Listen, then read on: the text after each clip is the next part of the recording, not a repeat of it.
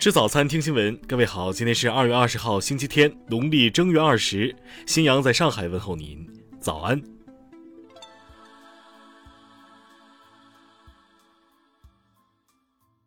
首先来关注头条消息。近日，杭州网约车司机华师傅开车载着一名男子，突然被警察电话告知乘客是犯罪嫌疑人，要他把男子带到派出所。华师傅事后连说惊心动魄，警方打电话的时候，嫌疑人就坐在副驾驶，而网约车司机习惯接电话都开免提的，幸亏乘客并未听清电话内容。但华师傅错认一处办公地点为派出所，停车后乘客见情况不对，逃进路边公厕，华师傅协助路边民警将其堵住并抓获。杭州公安发布消息，这名嫌疑人张某有前科，十五号涉嫌破门进入一家商店，盗窃手机、笔记本电脑等物。听新闻早餐，知天下大事。国家卫健委昨天通报，十八号新增本土感染病例八十例，其中内蒙古四十六例。卫健委疾控局表示，内蒙呼和浩特疫情基因测序结果为德尔塔变异株，存在较高的社区传播和外溢风险。江苏苏州疫情目前仍处于一个快速发展的阶段。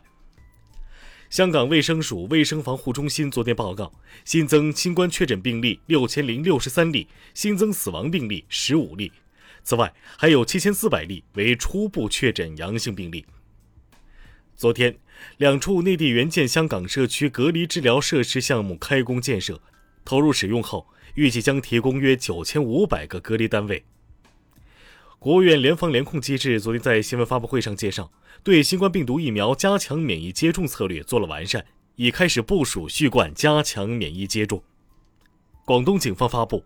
近日先后破获涉偷渡违法犯罪案件七起，抓获违法犯罪嫌疑人十八名，对偷渡人员均已通报当地，落实防疫管理措施。中央纪委国家监委昨天通报，辽宁省政协原副主席薛恒构成严重职务违法并涉嫌受贿，被开除党籍，移送检察机关依法审查起诉。国铁集团消息，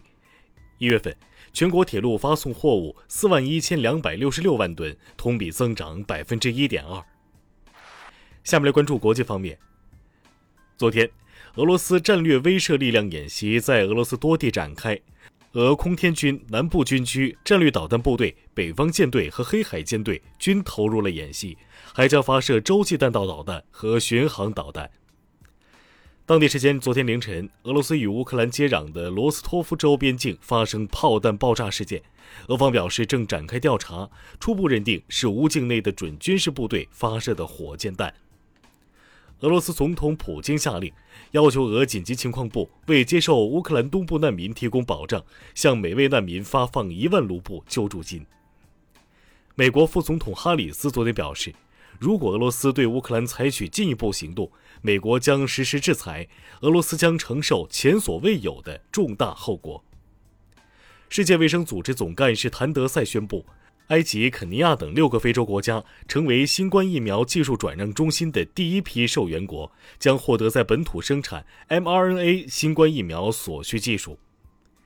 美国国家档案和记录管理局向国会证实，前总统特朗普卸任时，把涉及国家安全的机密文件带回佛罗里达州的家中，并表示已将此事通知司法部。纽约州最高法院法官裁定，特朗普集团涉嫌财务诈骗，特朗普及其两名子女必须对其进行的一项民事调查出席作证。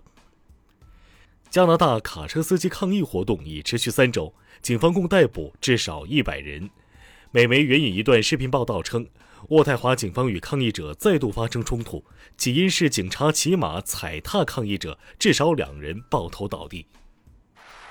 下面来关注社会民生。十八号，网传深圳湾公园一男子携带一只行李箱从对岸游泳偷渡过来，公园回应该男子并非偷渡，而系轻生跳河，现已被解救送医。十八号，网传一段广西柳州多人持械追打面包车的视频，柳州市公安局通报称，已锁定视频中相关车辆信息，敦促涉事人员到案接受调查。二零二二北京新闻中心通报多起侵犯奥林匹克标志专有权案件，其中裴玲榨菜在其官方微博发布含有奥运内容的宣传图片，被处以十五万元罚款。因丈夫患精神疾病，湖北黄石陈女士四年内八次提起离婚诉讼，法院终于判决准许离婚，但胡女士需支付丈夫各种款项二十万元。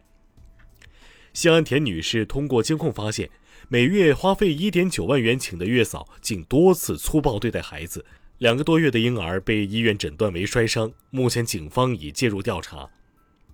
下面来关注文化体育。北京冬奥会花样滑冰双人滑自由滑比赛结束，中国组合隋文静、韩聪完美总分 二百三十九点八八 分，刷新世界纪录，领先 零点六三 分，获得金牌。冬奥会今天闭幕，导演张艺谋表示，闭幕式没有明星，没有专业演员，将聚焦运动员。国足官方微博昨天发文为队长吴曦庆祝生日。在对越南队比赛中，吴曦受到诸多指责，国足微博对他表示了安慰。国家广电总局官网发布，湖南省广播电视局近日持续深化治理，坚决遏制天价片酬、偷税漏税、阴阳合同等问题。以上就是今天新闻早餐的全部内容。如果您觉得节目不错，请点击再看按钮。咱们明天不见不散。